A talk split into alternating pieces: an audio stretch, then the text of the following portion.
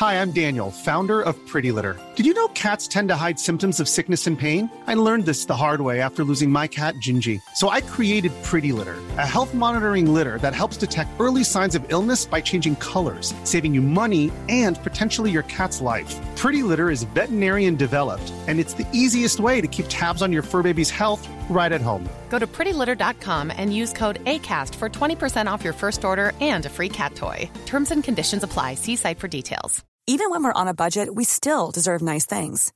Quince is a place to scoop up stunning high end goods for 50 to 80% less than similar brands. They have buttery soft cashmere sweaters starting at $50, luxurious Italian leather bags, and so much more. Plus, Quince only works with factories that use safe, ethical, and responsible manufacturing. Get the high-end goods you'll love without the high price tag with Quince. Go to quince.com slash style for free shipping and 365-day returns.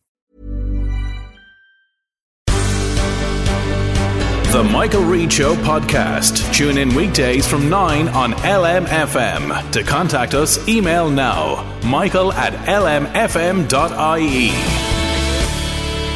Wednesday morning, uh, the 1st of June. Good morning, with much debate and discussion from now till 11am. This is Michael Reade on LMFM. Petrol now costs over €2 Euro a litre. Inflation is at a 40 year high. Eurostat's harmonised index of consumer prices puts the rate of inflation in Ireland at 8.2% now. Prices are going to go up even further. This is according to the Taoiseach. Yesterday, Micheál Martin said he doesn't have uh, the specifics of how much prices will rise by, but we can expect higher energy prices for the foreseeable future. I'm very glad that the leaders were able to agree in principle um, on the six uh, sanctions package.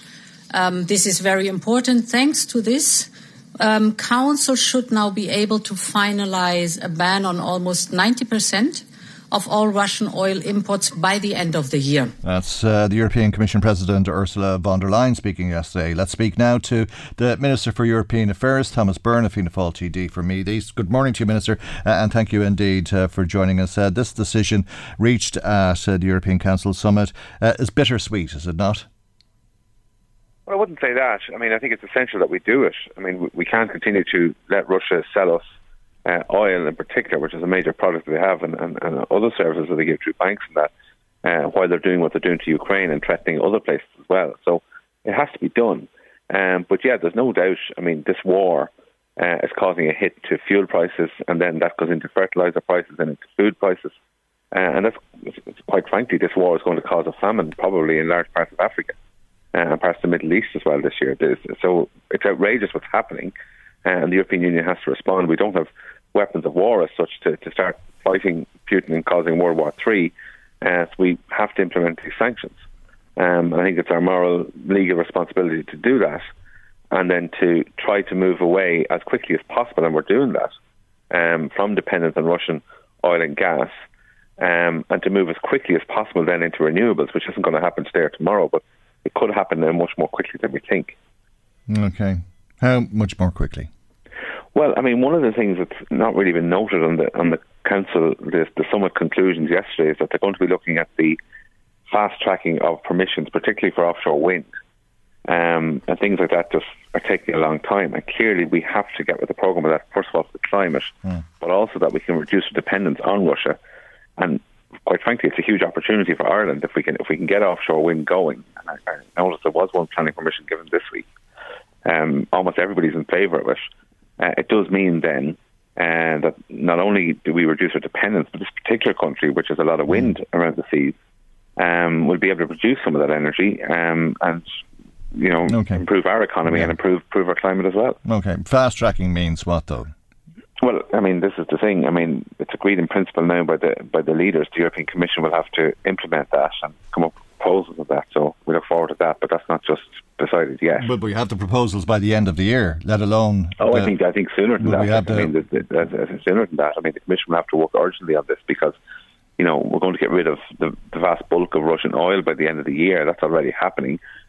Like what's actually happening is, is that countries are scouring the world now looking for other sources mm. of oil because they can't just turn to wind. Like even in the next six months. Well, all Ru- uh, all Russian oil is banned from being uh, imported into all of Europe, bar three countries, isn't that right? Well, effectively, I mean, yeah, by the, by the end of this year. So, when are the alternatives going to be uh, in place? I suppose in in terms of that time frame, uh, we're looking at a huge gap between the alternatives being uh, available and the oil drying up, aren't we? Yeah, I mean, look, Russian oil drying up for us is going to cause a problem, but it's not the only source of oil. Ireland doesn't take oil from Russia, but we do take it from the world market, obviously, which other countries now be, have, have to feed into. Mm. It is possible that Russian oil could find another home, um, China or other countries, and if they want to do that, that's their business. We have to stand up for democracy.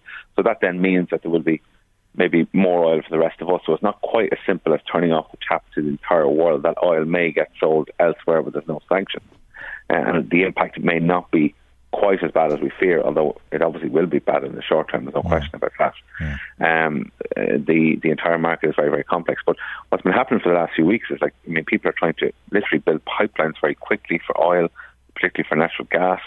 Uh, reconnect the old pipelines that are going to use that can can avoid or bypass Russia. That work's been ongoing for the last while. Individual countries are doing it, but also it's starting to be done now at the EU level as well. There's mm. a model there that's really only getting going is along the lines of the vaccine program. Can we, we buy these things together? Um, so that's all. That's all been happening. We we haven't had to do that, particularly in terms of natural gas, because we have our own gas supply and we take gas from Britain as well. Uh, we have interconnection there. Yeah, but you've uh, the same problem with gas. Uh, uh the Netherlands uh, were refused Russian gas because they wouldn't pay rubles. It's not the first time that it's happened. We saw it happen in Sweden and, and Finland. Uh, and if Russian gas stops coming and if Russian oil st- stops coming, uh, regardless of any other sources, the prices are going to go up, aren't they? And they have gone up, and this war has caused, um, you know, very significant increase in prices. That was happening before it, um, because of the uncertainty with Putin massing soldiers there. So, so yeah, that's happening. So it's urgent that we find other supplies. That work's been ongoing, and it's urgent then that we go as quickly as possible into renew- renewables. Again, that's not for today or tomorrow, but the work is going on today and tomorrow uh, to make sure that that can happen as quickly as possible. Mm. That presents a big opportunity for this country. So, what kind of a, a gap are we talking uh, about between the Russian oil drying up and the alternatives being in place? Is it at least 12 months? No, I wouldn't say that at all. I mean, I, I, I can't see a situation where we're going to allow Europe to dry up of oil um, or diesel. That's that's not going to happen.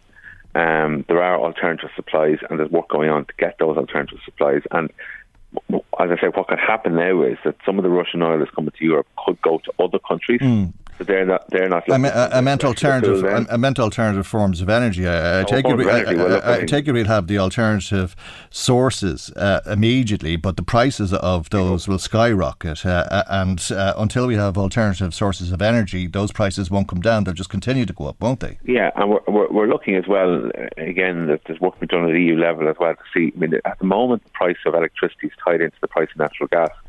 There's actually a good technical reason for that. It actually encourages more renewables, which is actually good in the long run.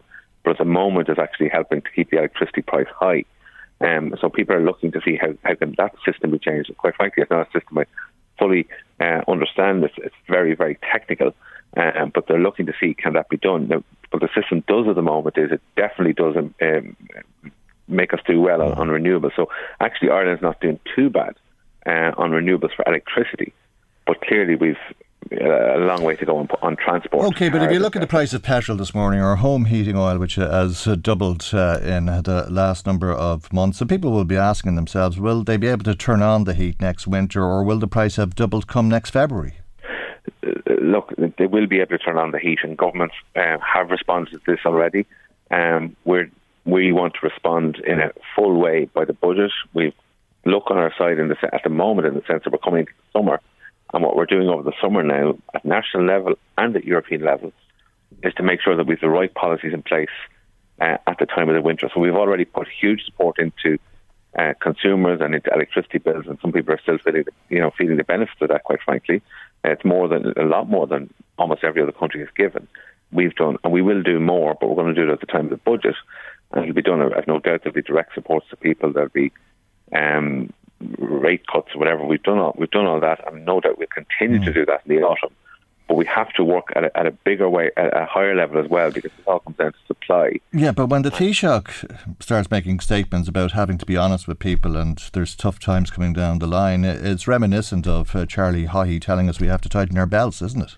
Ah, no, I don't think I don't think that's it. I mean, look, no, he's saying that on the way, not at all. He's saying that on the way into a meeting where they're actually working to get solutions to all of this uh, for people, rather than saying rather than saying something like you'd have to go in and bear it. That's that's not what he's saying at all. Uh, what he's saying is this is a problem. It's a problem because of the war. It's a problem because of the, the, the realities of climate change. We're here today at the European Summit to try to solve that problem, but also we're working really hard to make sure we can get renewables into the field as well to solve that problem. We're also working as well. I mean, what, what the carbon tax at the moment is paying for is uh, insulation of people's houses. We've a lot of work to do on that, and that's another way of reducing people's heating bills as well. And we're starting off with um, with people who are on fuel allowance, etc. So there's a lot of work going on, and we really need to accelerate that work because that's another aspect. Because people can get their house upgraded to whatever the, the rate is. I mean, the, the heating heating bills become less of an issue because they don't have to heat their house as much. So, so there's a lot of factors into this. It's very easy to say.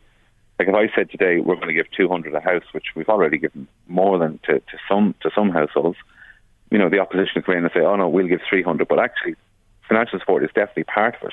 Mm. But it's also about warming up houses. It's also about getting different supplies. It's also about the move to renewables in, okay. in a quicker time frame. So you have between now uh, and uh, October to come up with the formula for putting money into people's pockets. Will uh, that intervention be targeted? Well, I mean, it's a, what we've done so far. I mean, it's been it's been you've targeted. given it to everybody, so it's well, no, we have, but we've also given more to those in fuel allowance. Um, so, so, so we have given it to everybody, and I think everybody deserves a break. But we have given more to people at fuel allowance. That's a fact. That was in the last budget, yeah. In the, well, no, in the last, in, in, in, in the oh, there was there, there, was there was the bonus, yeah. Mm. Yeah, there was. The, mm. uh, let's not call it a hmm. bonus, but it's it's it's a help to people. Um, so the fuel allowance is a really good way of doing mm. it because you are targeting people there who need it most. Um, so over the summer, we're going to be working on this. It's not just social welfare; it's about wages as well, because inflation mm. is hitting every, not just heating, it's hitting food as well. It's about tax. Uh, it's about making sure the economy is uh, able to withstand this. It's about householders as well, because of interest rates going up. That's going to be a major focus, I think, over the summer. Uh, people with mortgages. The first rise in interest rates is likely now um, since since 2008 or nine.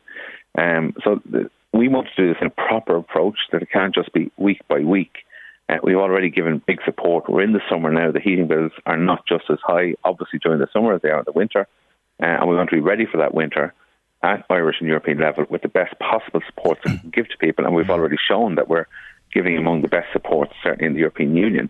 And we want to do more and we want to do it properly. And we want to make sure that in the next few years, Ireland is ready not just to take advantage of renewable energies to reduce our heating bills, but also to be a major part of our economy um, in terms of exporting it into Europe. Okay, well, the summit continues, and uh, you're with uh, the Taoiseach. No, no, sorry, I finished yesterday. Oh, I beg your pardon, but uh, you've been with your uh, party yeah. leader, the Taoiseach, in Brussels uh, over the last couple of days. Meanwhile, uh, the Taoiseach, the leader of Fine Gael, is in Rotterdam for the EPP uh, Congress that's been taking place there, uh, which Fine Gael uh, is a member of uh, on a European level.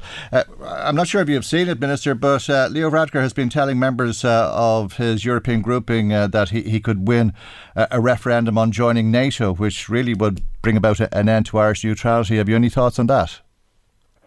I don't think that's likely to happen anytime soon. Um, uh, he he may have his own views on that. Um, the last European referendum we had was when uh, Fine Gael and Labour were in government, and it had to be led by Micheál Martin from opposition at the time uh, to make sure it was successful to to ensure that our, our economy could recover from the crisis. So um, it, that would be I haven't even thought of that, but that would be a very difficult referendum, and I'm not sure uh, why we would need to do that at the moment. It's not causing us any problems at the moment we have a lot of work to do to upgrade our own defence forces to do the work of protecting the state, but also to do the work that they do uh, peacekeeping. The Taoiseach was in Lebanon at the weekend as well before the European Summit, and you know I know everybody in this country is proud of um, all of the people that have served in the Lebanon as, as a, from a peacekeeping country, and indeed one of the things that struck.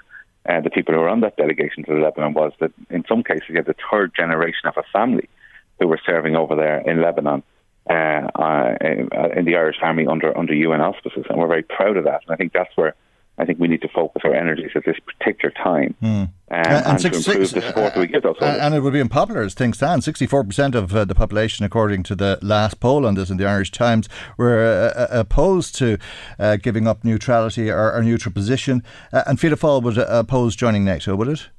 Oh, absolutely, yeah. Okay. Minister, thank you very much indeed All for right, joining us on the programme this morning. That's the Minister for European Affairs, Thomas Byrne, Fianna Fáil TD from Meath East. Michael, Reade on LMFM. Well, we've legally binding uh, carbon budgets uh, to reduce emissions by 51% uh, by uh, 2030. How we're going to do that is another day's work, and uh, according to the EPA, it looks as though uh, there's some serious challenges ahead for all of us, but particularly for those in agriculture. Tim Cullinan is the president of the Irish Farmers Association. A very good morning to you, Tim Cullinan, and thank you indeed for joining joining, us. The EPA uh, would like to know how you're going to manage to cut uh, methane by 30%. Yeah, good morning, Michael, and good morning to your listeners. Absolutely. And I was listening to Laura Burke earlier on this morning. And um, look, I think, and what Laura was saying this morning is quite similar to what we're saying ourselves. What we're looking at here is overall emissions. And um, we are on the road to doing that, Michael. You know, a lot of work as we speak is taking place. You know, particularly around the science is evolving. You know, it is evolving now at um, a faster rate than before. And what I mean by that is, you know, a number of trials already have been conducted, and some bovines can produce bovines that are on grass, which is our main system here in Ireland, can produce up to 30% less methane. So you know, we need that science to evolve.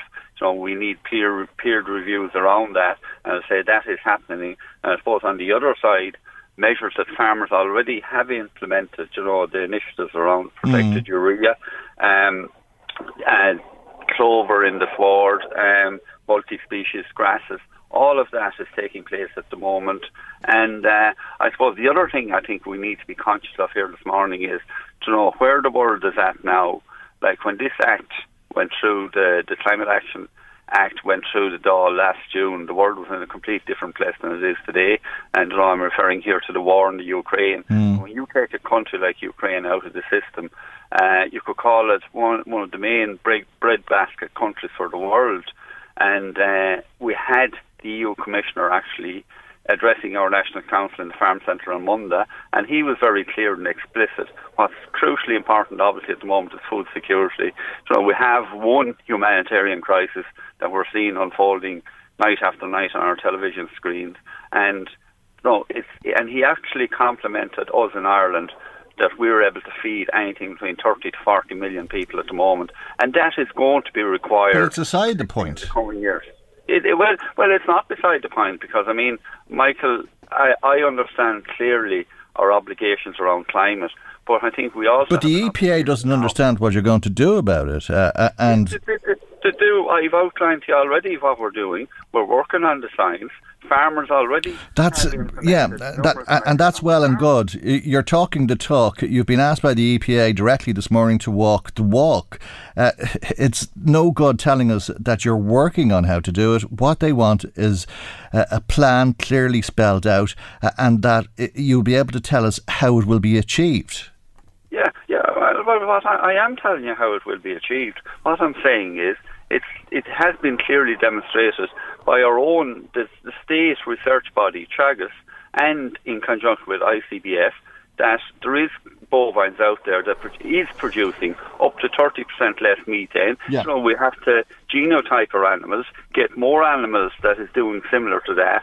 and that. Well, you have to get all of them, don't you? You have to get all of them yeah, to but, do but, it. But, Michael, we need time to do this. Yes, but what? That, that's that's the question. Uh, and, uh, yeah, but yeah, well, I'm answering the, the answer I'm giving you. No, not me. The question the EPA is asking of agriculture is uh, how much time do you need to do it? When will it be done? Because emissions in agriculture are going to increase by 1.9% uh, between now and 2030. Uh, and if you want to reach the 22% target uh, reduction for agriculture, you have to reduce methane overall, not just in some trials by 30%.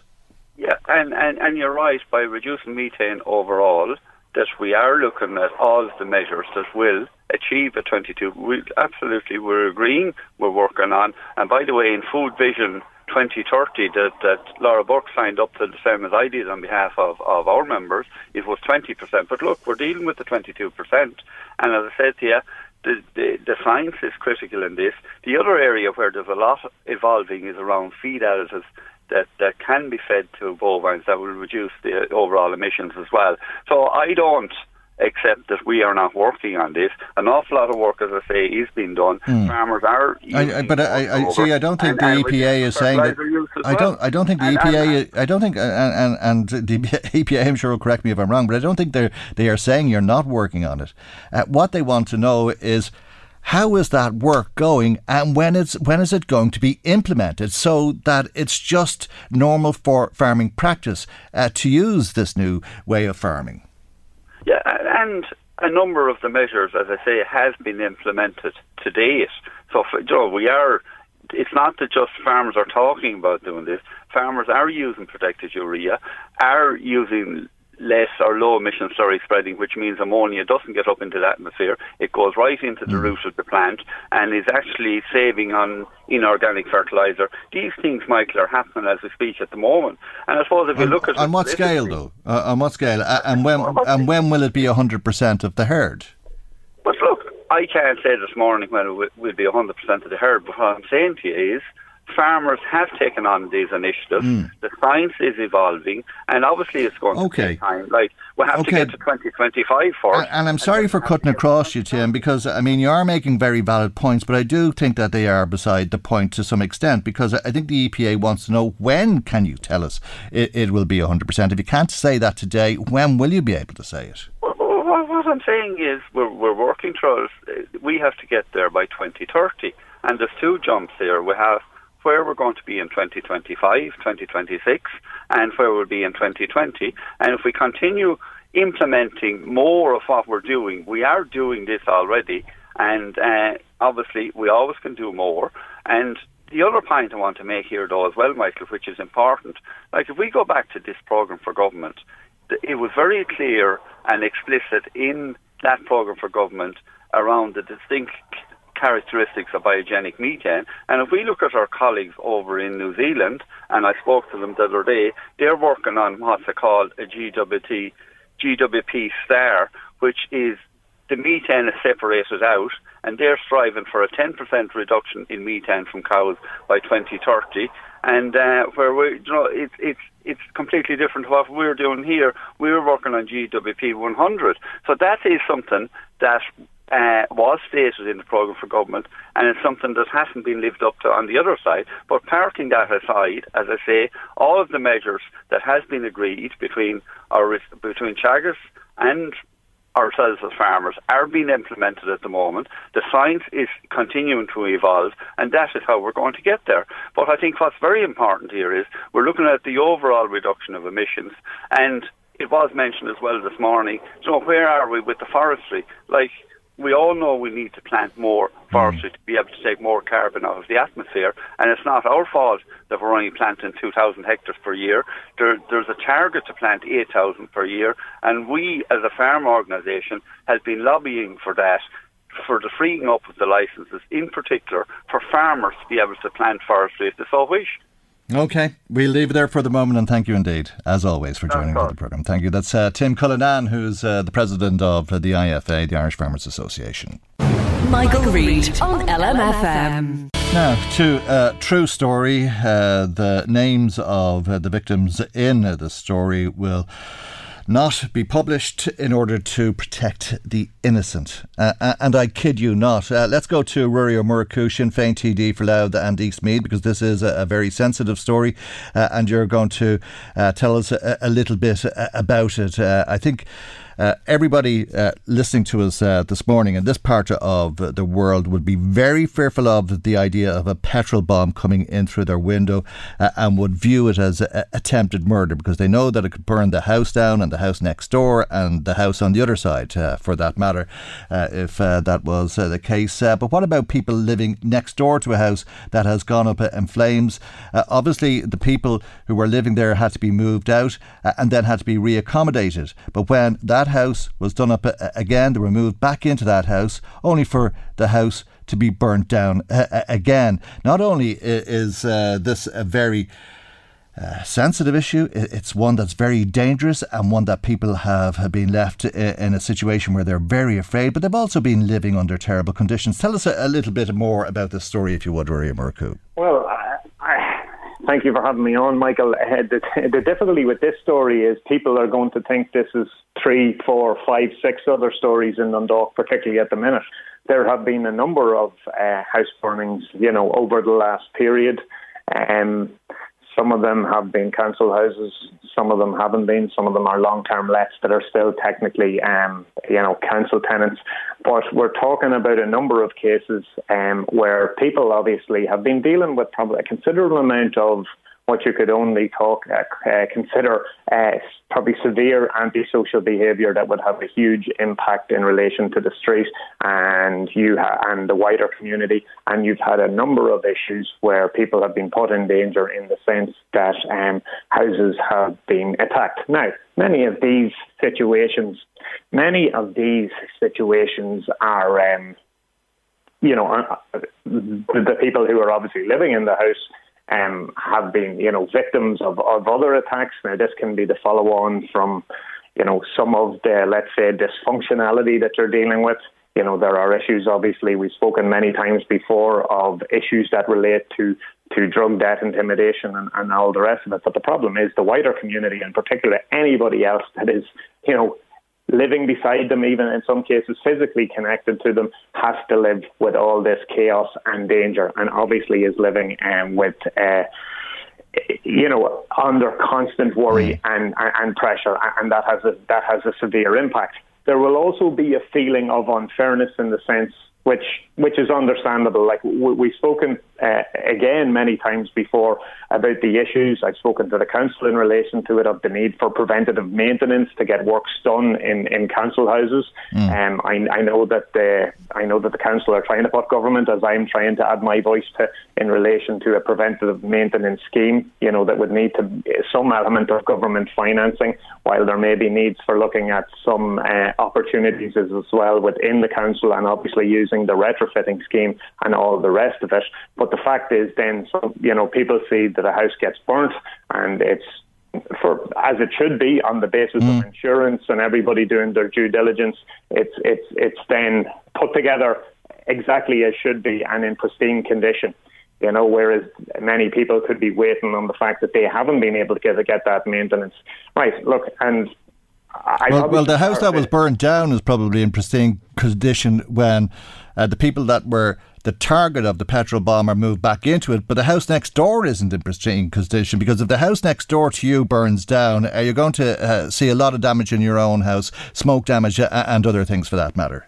Yeah, now if we're talking about the specifics, obviously, of, of, of the particular case that we're both aware of, um, the, the one thing is that the loss assessor was out and, and made an assessment, be that right or wrong, um, around whatever damage was done to the secondary house.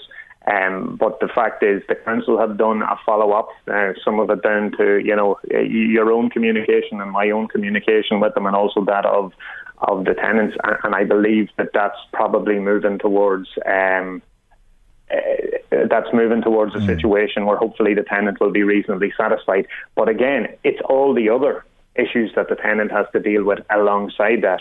Mm. And um, and the problems the problems that return with the tenants when they're uh, rehousing the house that was burnt down and it's burnt down uh, again. I was talking to a man uh, who told me they were living beside uh, someone uh, and their house was burnt down and they were drug dealers. Uh, and this man was telling me that the neighbours were dealing drugs and that's why their house was burnt down and that they were buying scrap cars for 50 euro and, and leaving them parked outside of the house and that's where they were stashing their drugs. Right. It depends what case we are talking about. Like in mm. fairness, a considerable amount of houses that we've seen burnt in the last while have been in relation to drug deaths or drug related, you know, mm. feud situations for the want of a better term. Um, and, and the fact is, um, they, they, are slightly different situations because sometimes what people call a drug dealer isn't necessarily a drug dealer. What we can also have, which can have a huge impact if you're living beside it, is where people are utterly chaotic, where you have nothing but parties all the time where you have probably a considerable amount of drugs taken, whether they're sold or not on, on that property is besides the point. But yeah, you have a considerable amount of that going on. In some cases, that can nearly be worse than living beside a full scale drug enterprise. Mm. But, but, but, let's be clear, I can also can, uh, have another couple of houses that are in my head where they have been burnt down for various reasons.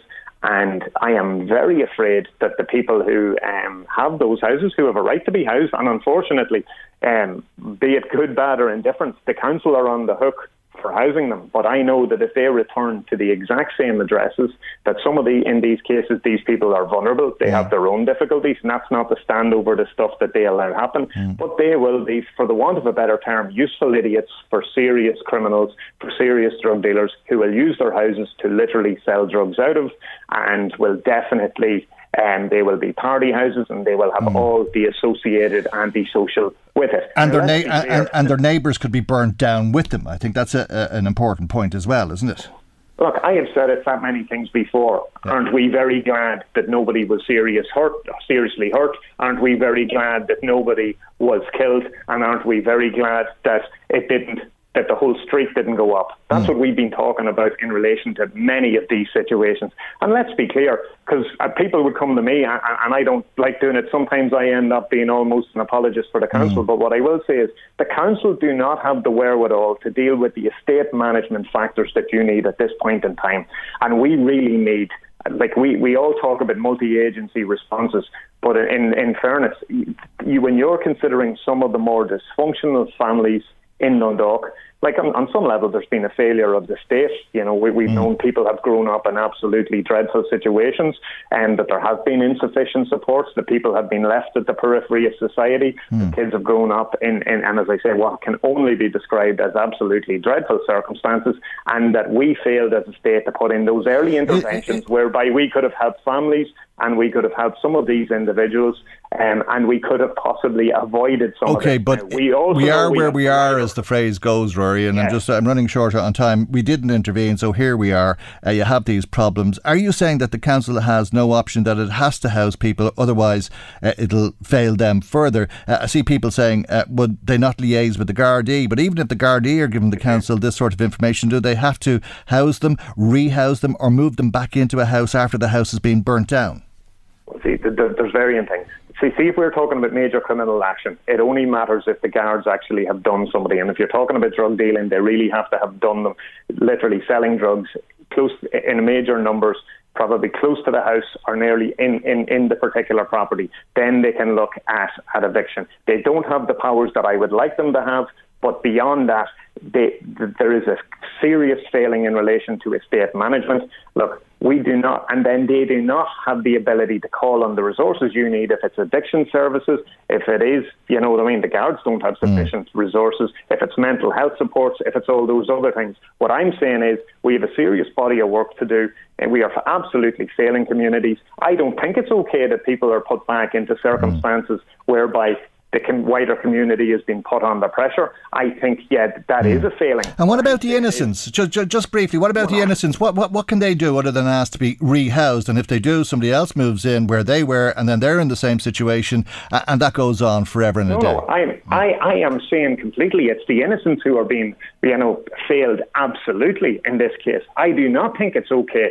See, in Finglas, there's, uh, there's a, there's a there's a service, Aylward Green, where you talk about the most dysfunctional of families or whatever that are incapable of living in here, a regular community, and they are put into what is basically an assisted living setup where resources are thrown at them from a point of view of trying to rectify that situation. We do need to look at, you know, stuff like that because the reality is, well, I'm not saying the council are right. The council, see if the council evicts somebody, they are still on the hook for housing them. That is the reality. That is the situation that they have to deal with.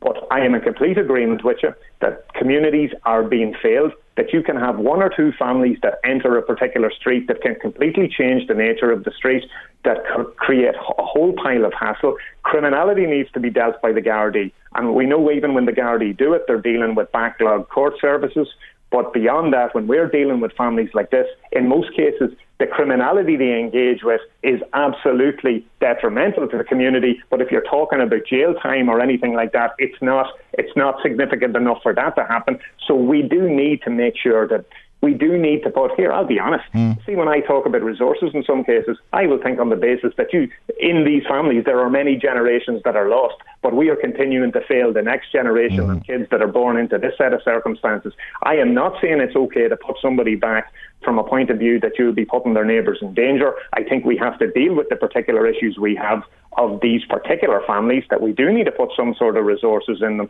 from a point of view of mitigation, from harm reduction, and we need to protect those that are severely under pressure. I have absolutely no difficulty in relation to that. Mm-hmm. This is mm-hmm. very difficult to talk about in the basis yes. that you can't get it into specifics. Exactly. And I'll be honest, I'm having, and I've had, and I am absolutely fed up having multiple conversations of looking for solutions. And I know sometimes if we were to highlight this on the basis of names, and um, if we talk about, let's say, moving a person's the danger will be where you're going to move them to because you need to move them nearly to a place where they can't cause a huge amount of, of, issues because there's no point putting logic around some of these cases. you could be dealing with people, mm. multi generational trauma, you could be dealing with addiction, you could be dealing with a huge amount of issues. So if people are expecting that you're suddenly going to get a turnaround in relation to behaviour. That's not going to happen okay. we, unless we make a major intervention. But the real intervention has to be at a far earlier stage. See, for some of these cases, it's a back to the future car you need and a huge mm-hmm. multi agency response. Right. But you're 100% right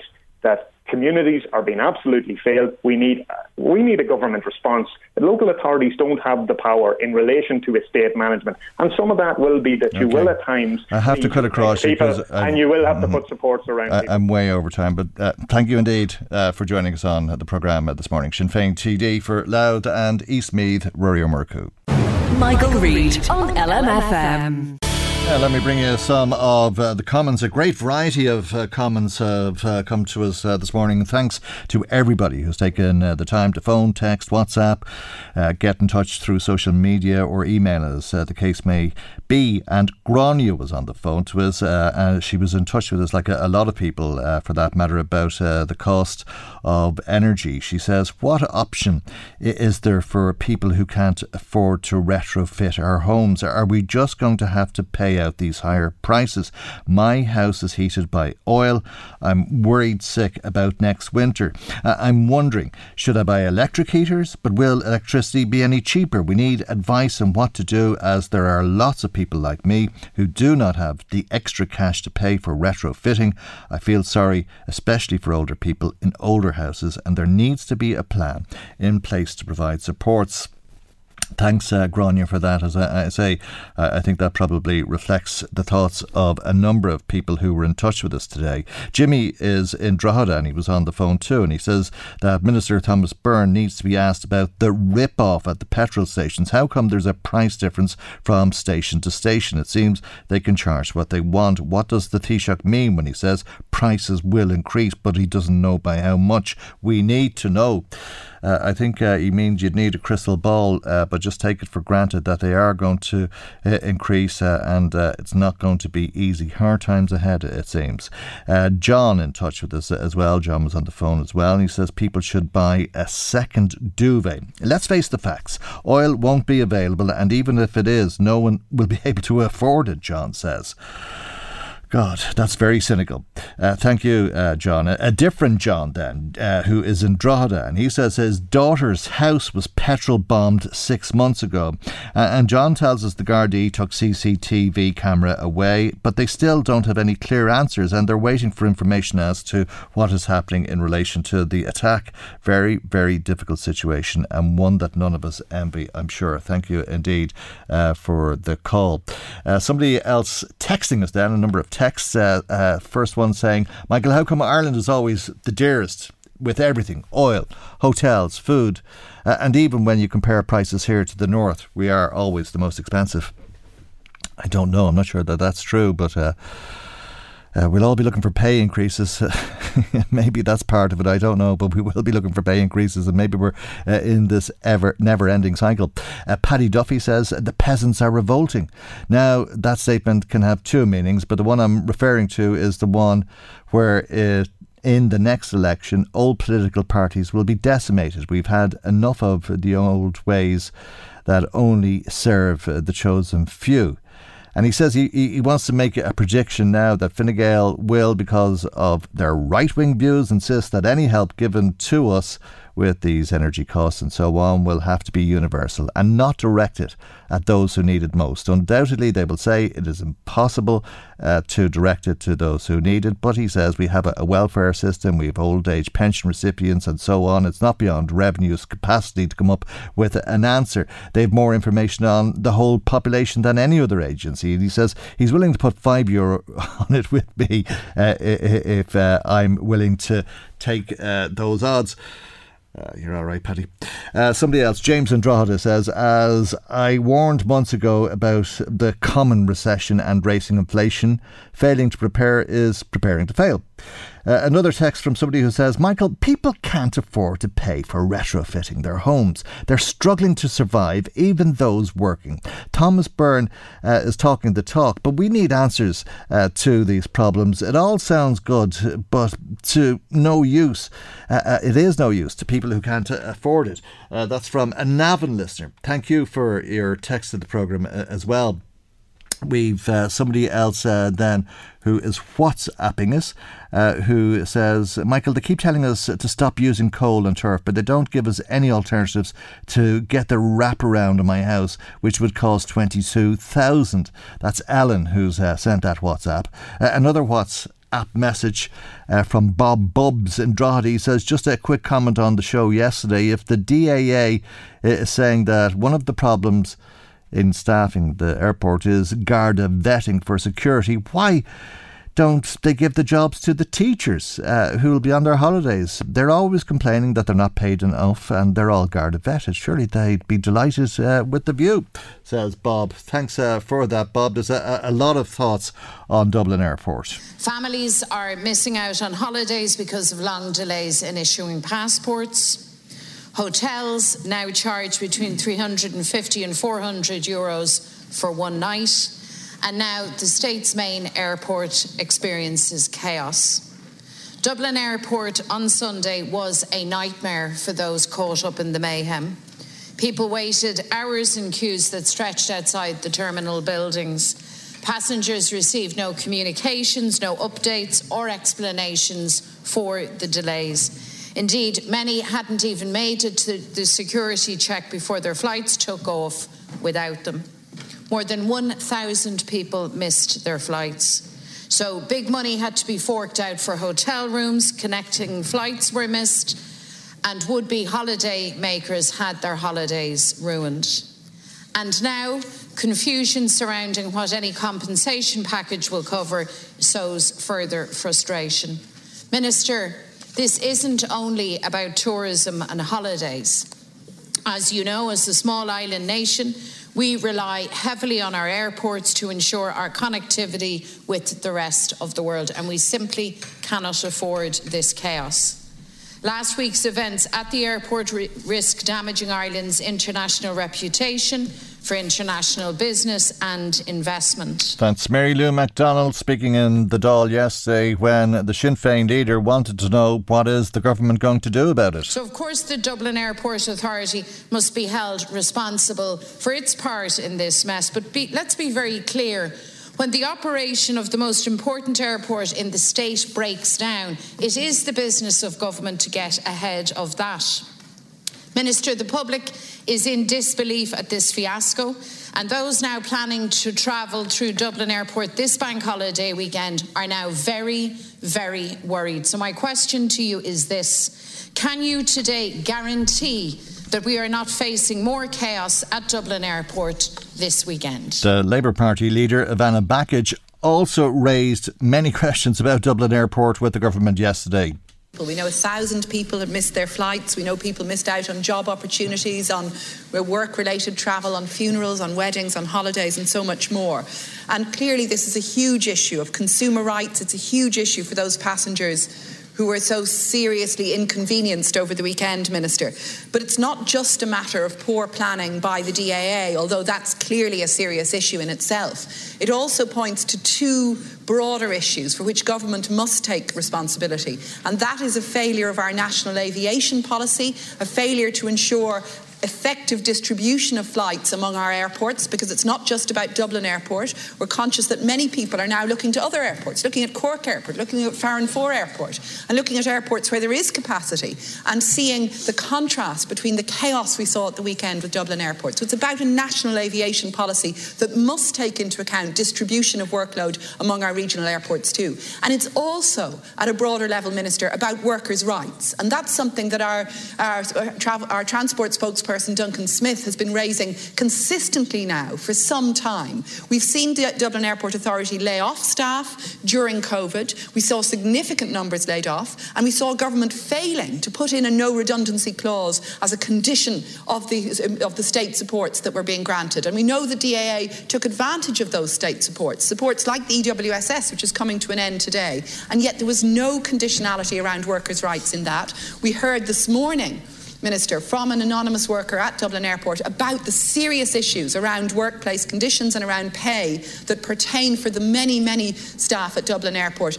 The Labour leader also wants to know what is the government going to do about it. Can you assure passengers, first of all, that we won't see the same chaotic scenes at the airport this weekend? But can you also assure the House that there will be a proper and effective national aviation strategy put in place to ensure that this, this imbalance between one airport and the other airports doesn't occur again? Ivana Bacik there. We'll continue this conversation with a, member of uh, the Transport Committee in a moment. Michael, Reade on LMFM. Well, there's going to be a, a very interesting meeting in uh, the Oireachtas uh, today when uh, the Transport Committee will hear from Dalton Phillips, who's uh, the Chief Executive of uh, the Dublin Airport Authority. Let's speak to Senator Timmy Dooley of Fianna Fáil, a member of that committee. And a, a very good morning to you, Timmy. Thanks, uh, as always, for joining us on the programme. I'm sure we're going to hear a lot of excuses and a lot of apologies today. Uh, what else will you be hoping to hear? Well, I think we've heard enough of apologies um, because no apology is going to resolve the issues that people have suffered, particularly last Sunday missed flights, significant costs, um, disappointment all over the place for a lot of people. Look, from a from a strategic point of view, from from the committee's perspective, I think what we want to hear is, in the first instance, tell us what happened, tell us why it happened, and then tell us how you're going to resolve that. Uh, we don't want any soft chat. We don't want any sort of uh, empathy uh, conversations. Have that with the customers through your communications channels. We want the hard information. We want to know how uh, we arrived at this situation uh, and how the Dublin Airport Authority are going to ensure that it doesn't happen again. Well, I've heard a spokesperson for the DAA say in the last couple of days that that's not something that they can guarantee. Look, I, I mean, I accept and will always accept that situations will arise from time to time.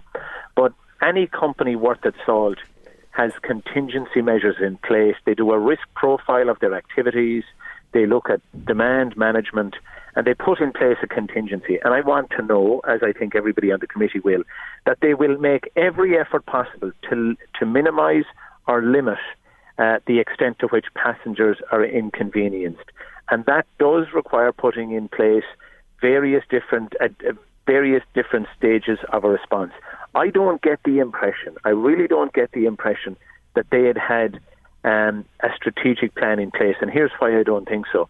There were people arriving at the airport because of the, the panic that ensued and the media reports that there were queues. People arrived six, seven, eight hours in advance of they requiring to be there because they just wanted to play safe.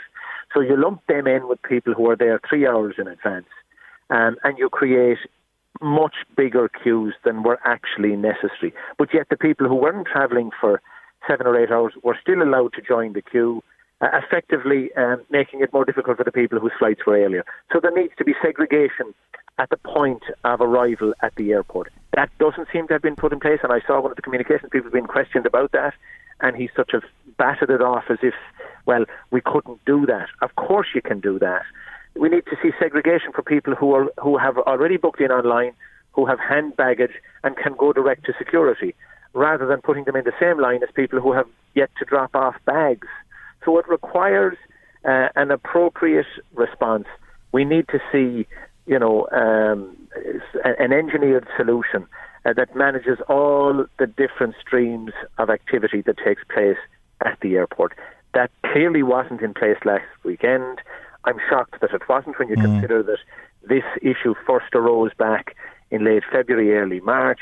Um, and it seems to have been uh, a, let's suck it and see and see how we get on. Well, one of the problems they, they, they, they've been explaining is absenteeism, uh, and that 17 people weren't in work that were rostered to work.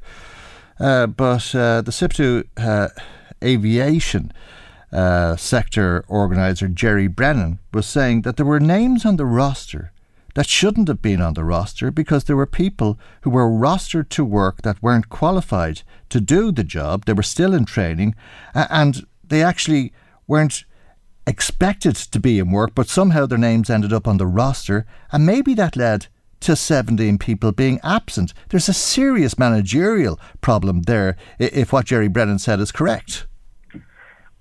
I always take the view that management are responsible. Um, and, they, and, and, and, and if somebody doesn't show up for work because they're sick or they've decided not to come in for the day, that's fine. There's disciplinary issues that get dealt with if somebody is hasn't performed their duty.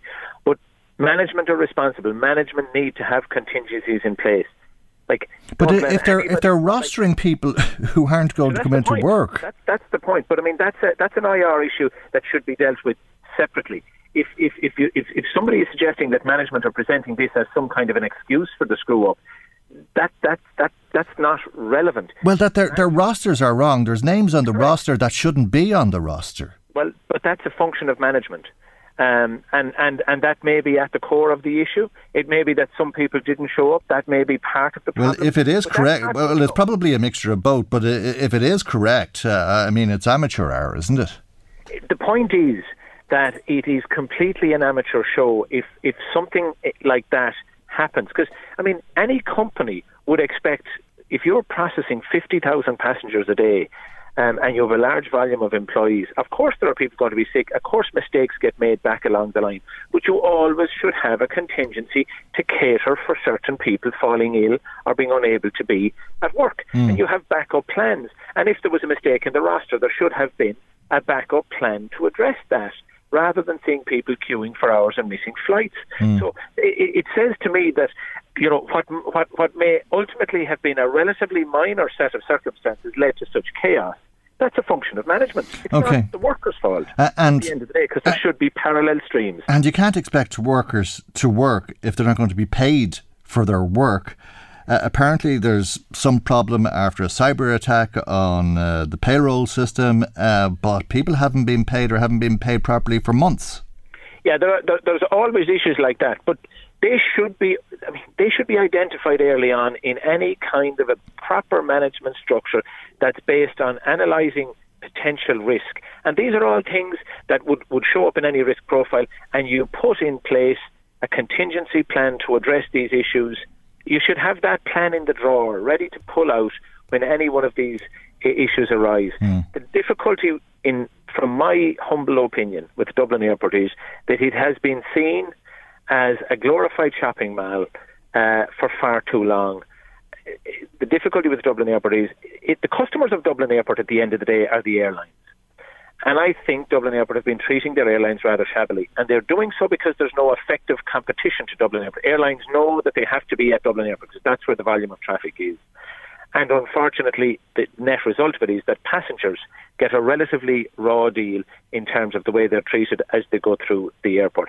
And that's the fault of DAA management who are more interested. Every time I go through that airport, I see work being done on the shopping mall, a new concession coming in, a new shop, more construction work.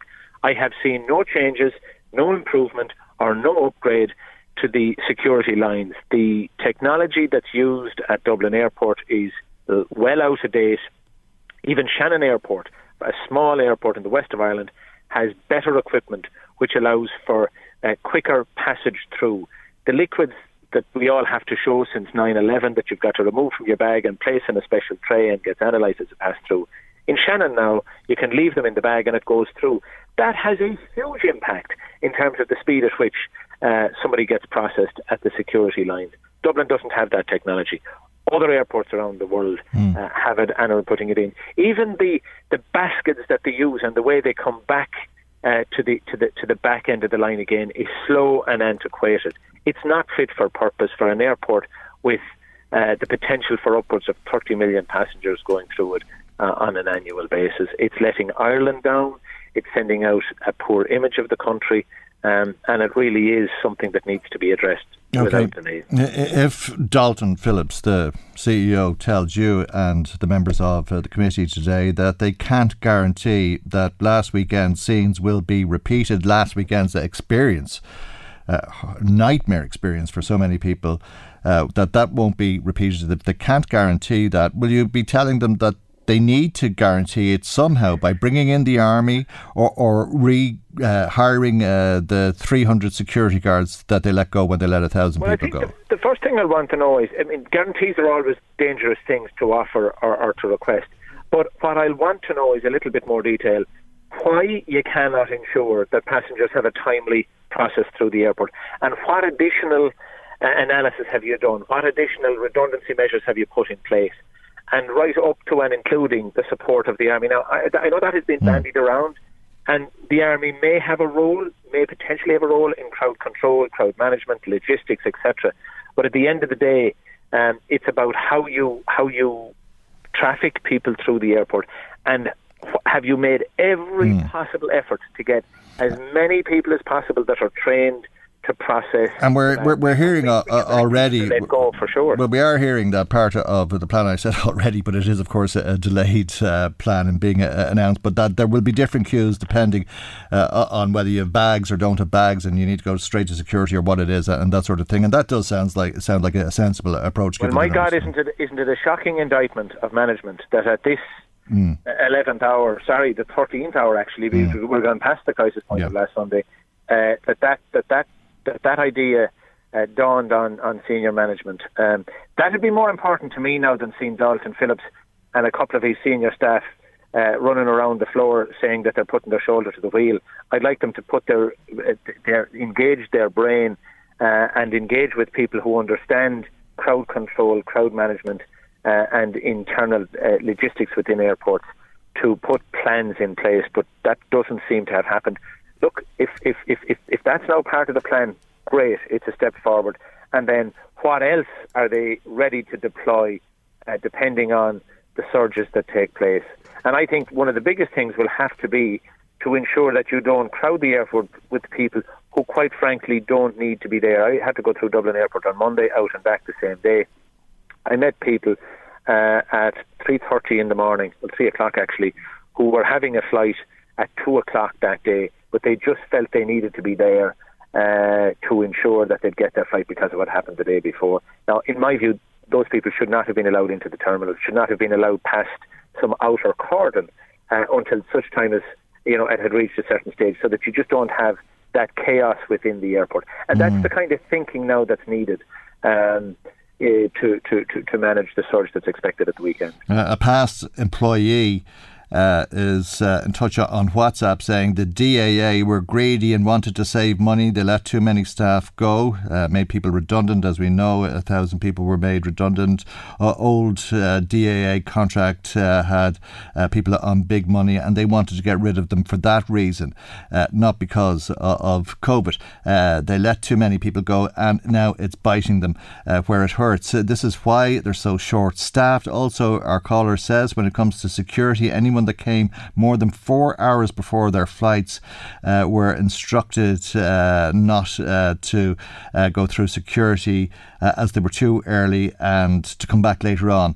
Uh, everyone is panicking and uh, everyone is showing up now hours upon hours before their flights, and this is also causing chaos. Uh, there's probably some merit in that comment, I imagine, Timmy. No, everything that's in that is true. I've, I've, I've reflected this in the past that for sure the DAA were trying to do a, a uh, back end uh, financial management uh, plan during the, the, the COVID crisis and they let expensive people go in the hope that they'd get cheaper ones at a later stage. It has backfired.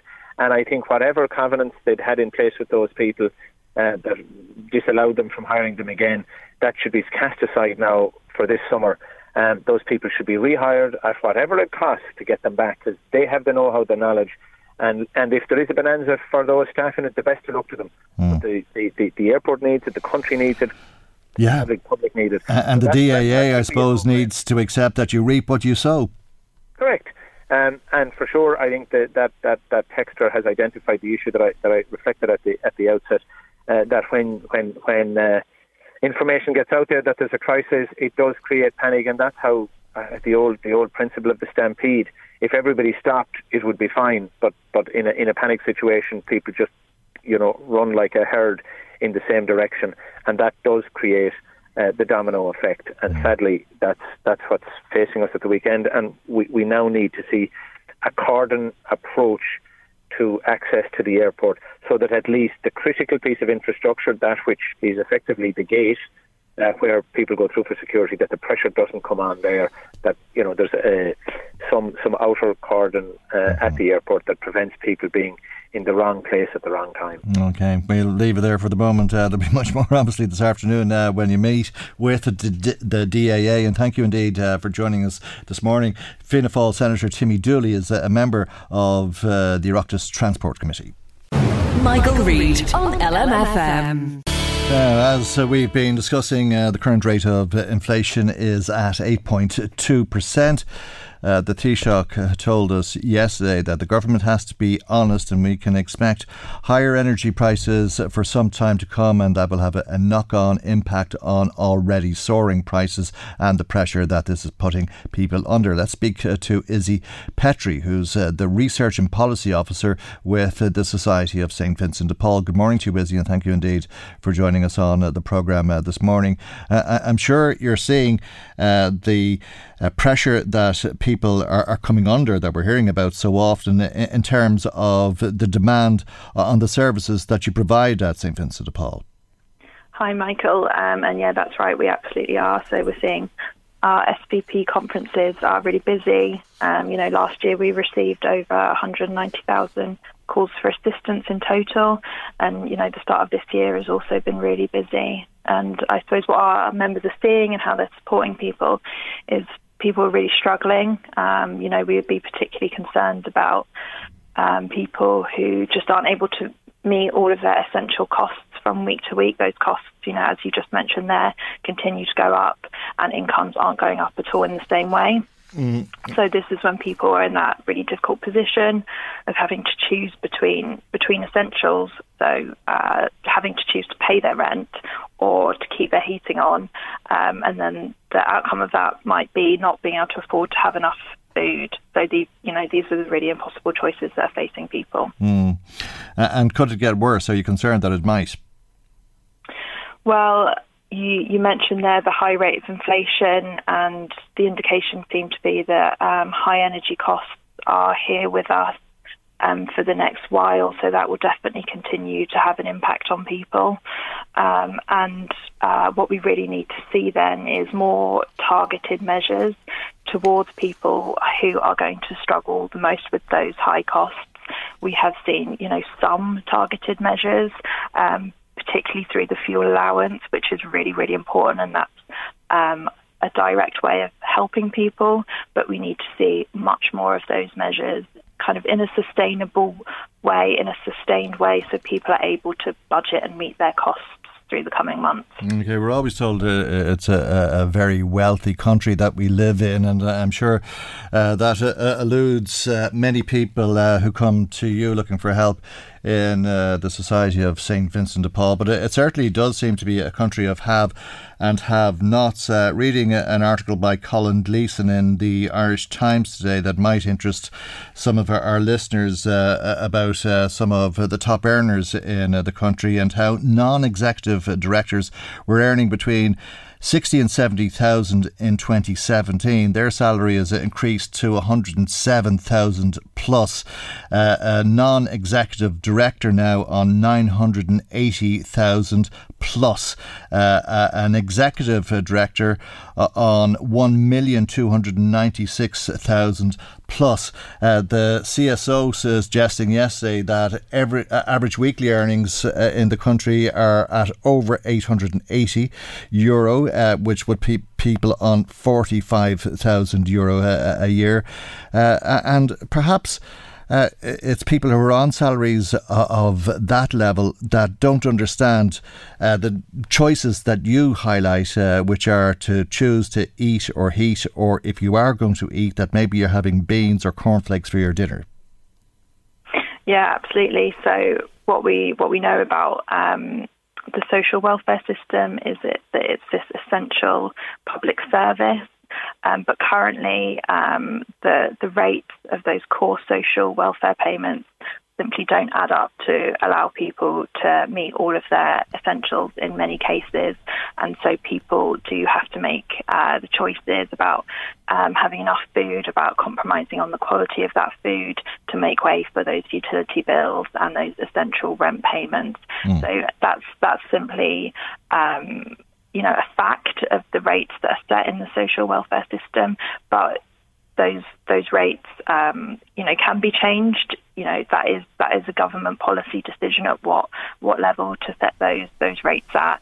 And SVP continue to call for and you know have have been calling for a benchmarking system where we use research that is updated every year by the Vincentian Partnership for Social Justice mm. that says we can set our social welfare rates at a level that we know meets the essential costs of living in Ireland today, and that is a decision that we can make through the social welfare system. Uh, and take it, uh, it's not just people in social welfare. We have the working poor, and probably more people will fall into that category uh, if energy prices continue to increase, in particular, and mortgage uh, repayments uh, come uh, the autumn, for that matter, as the money they earn goes far less in terms of its value. but when you hear salaries on that scale, can you understand decisions to give people who are uh, extremely high earners 200 off uh, their electricity and that sort of thing? Or, or could that money be targeted better towards uh, the people that you're talking about who are finding it impossible to eat or heat? Yeah, well, we definitely would like to see much more targeting. So you know, at SVP, we, our members would see that that 200 um, euro that went to everyone for some people, um, that was really a lifeline and that was really essential. So, kind of in the coming decisions that the government make, we would really like to see um, targeting towards people on low incomes and in the situations where they're at highest risk of having to make these impossible choices between essentials. So there was there was that, that universal payment, uh, but then there was also additional um, targeted funding through the fuel allowance. So we would like to see more of that targeted funding and also through things like the exceptional needs payment scheme, which uh, provide a really important kind of safety net for people who have a once off kind of unexpected cost and they can uh, try and access that payment through the social welfare system. Okay, Izzy, thank you indeed for joining us on the programme this morning. That's Izzy Petrie, Research and Policy Officer with uh, the Society of St Vincent de Paul. Michael, Reade on LMFM. Now, Independent TD for Johnny Donegal, Thomas uh, Pringle, raised the Brandon report in uh, the Dáil yesterday and how HSE managed to fail the vulnerable residents of Ard Gréine Court. They also failed uh, the man identified as Brandon and frontline staff as well, he said. He, he was doing so uh, in uh, the light of uh, the publication of a Safeguarding Ireland discussion paper on safeguarding vulnerable adults. It was commissioned by Safeguarding Ireland uh, and uh, the report was done by Dr. Michael Brown. It's called Identifying Risks, Sharing Responsibilities, the Case for a Comprehensive Approach to Safeguarding Vulnerable Adults. Uh, let's talk to Patricia Rickard-Clarke, who's the chairperson of Safeguarding Ireland. And a very good morning to you, Patricia, and thank you indeed uh, for joining us on the programme this morning. And uh, I suppose uh, the case of Brandon in Donegal uh, is an extreme example of where vulnerable people were let down. Uh, but there's many issues that you have and many concerns that you have. And in order to address that, you're suggesting that there should be a safeguarding authority established. Indeed. Good morning, Michael. Um, and just to say, we were established back in uh, December 2015 post the Áras Attracta situation um, and the HSE publication of their adult abuse policy then in 2014. Uh, we are an independent body, and since then we've been looking at issues and doing very many surveys uh, on issues around adult safeguarding. First of all, to say, and I'll come to the safeguarding authority. First of all, to say we have no adult safeguarding uh, legislation in this jurisdiction. Uh, we've that huge deficit. Uh, we have, say, a HSE policy, uh, policy as I've mentioned, uh, but it's quite limited. Um, so what we're saying is that uh, there's a very significant lack of scope and integration in Ireland uh, in relation to responses to safeguarding or indeed to prevent abuse or exploitation or neglect of vulnerable people. So um, we have the HSE Safeguarding Service, we have HIQA Mental Health, all focused on the health and social care area. But of course, the needs, safeguarding needs, uh, really are across all areas. And this is one of our issues uh, that we're trying to get legislation that will include financial housing, homelessness, justice, and all of that. Mm. Brandon is one incident that happened, and as you say, it's an extreme incident, but there are many, many more. Um, so our report, uh, you know, given all our surveys over the period of time, lack of, uh, say, data collection, we've no national data collection base, no body responsible for collecting data. We did a survey which indicated that almost 40% of people didn't know who to report. Um, adult abuse too. Uh, so that's another issue. And yet, a recent survey we did in 2020 indicated that one third of people indicated they had been abused in their lifetime. And yet, we have no legal framework to deal with any of that. So, what that means is that uh, it weakens any effective action at implementation level because people don't know who to report to, don't know what to do. Mm. They have no really legal framework in place as to what procedures they must follow uh, and what standards. We've no standards. So, we, well, first of all, we're looking for a legal framework in terms of a piece of legislation. The core to that piece of legislation, uh, we're uh, suggesting the, the establishment of an independent uh, national adult safeguarding authority, independent of all services, all organisations, and would have responsibility for promoting standards, overall reporting, data collection, but also data sharing we have data uh, protection legislation in 2018, uh, but we've no regulations published under that to enable us to share data mm. where it's necessary, appropriate, proportionate to protect uh, a person who's at risk. Uh, and I mean, that can be done very quickly now. Uh, we also need, obviously, that independent authority to investigate abuse allegations independently, objectively, transparently we need the enforcement then of adult safeguarding legislation. And at the moment, while we have, say, crimes of theft and that, we don't consider pilfering the pension or the benefit from a person with intellectual disability or the pension from an old person as abuse. So, in other words, we are dismissive of certain forms of abuse or, abuse, or we trivialise them. Mm. And again, in terms of, say, uh, we, have domestic violence legislation. We've had conviction of coercive, coercive control. But again, as our paper points out, that legislation is limited to people who are or have been in an intimate relationship. Yet the highest level of psychological abuse and coercive control is amongst older people. And we don't see that as abuse. So, in other words, somebody else is controlling them, and particularly those people who are old, frail, or may lack capacity to make decisions or need support to make those decisions, we don't respect their rights, we don't support them, we take over, we control, mm. and whatever. So talk, talk, talk, talk to me about decision making uh, because uh, some people will voluntarily take treatment, others uh, will be given treatment. Uh, and perhaps uh, uh, against their will, and you want decision making, I think, to be something that would be addressed by the government. At the moment, we've legislation going back to 2001. There was the criminal Criminal Law Insanity Act of 2006, then the Mental Health Act of 2001, uh, and now there's. Uh, uh, legislation in the pipeline since 2015, the Assisted Yes. Decision Making Capacity. Capacity Act. Yeah. So, so th- there's a distinction, say, between mental health. So at the moment, a person who, uh, the definition is a mental disorder, serious mental illness, can be involuntarily detained and can be treated without their consent. That has been a huge issue. And there's an Amendment Act, Mental Health Amendment Act, going through at the moment, uh, and that's one of the issues. It would that that uh, denial of consent and uh, d- detention would be against the UN um, Convention on the Rights of People with Disabilities. So that is a, a very live issue that needs to be addressed. On the other hand, then we have, uh, and we still have in place 1871 legislation around decision making capacity. And we enacted legislation, uh, the Assisted Decision Making Capacity Act in 2015. It's due to commence now, June, July.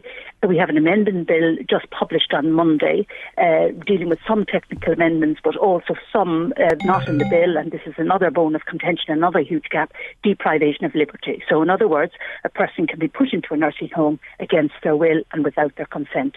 So, we've all of those huge gaps, and you know, And that may be for their own good and for the uh, welfare of others. Uh, and uh, I mentioned Thomas Pringle earlier on. He was raising your report uh, in the Dáil yesterday. It was Minister Michael McGrath who responded to him. Uh, and uh, in terms of refusing treatment, he, he said he wasn't uh, addressing your report specifically because he hadn't seen it. But in terms of refusing treatment, he, he did say that there's advice from the Attorney General's office that if people refuse treatment, that they may no longer uh, have to be detained. There may not be a basis for detaining them, and that could have problems of its own.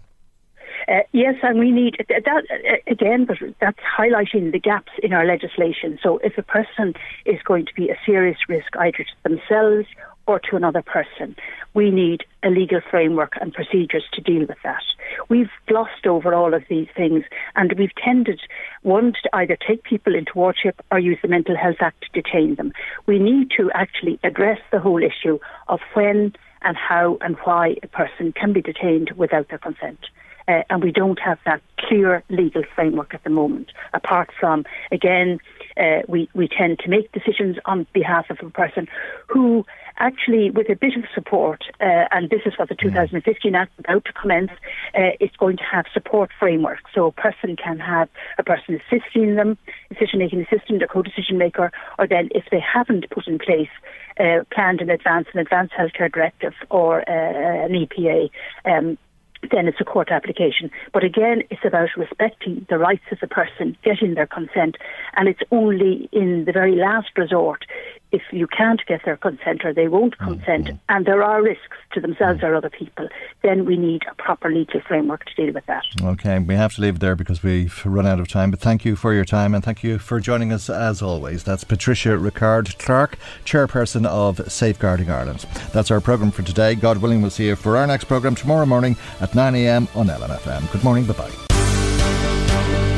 The Michael Reade Show podcast. Tune in weekdays from 9 on LMFM. To contact us, email now michael at lmfm.ie.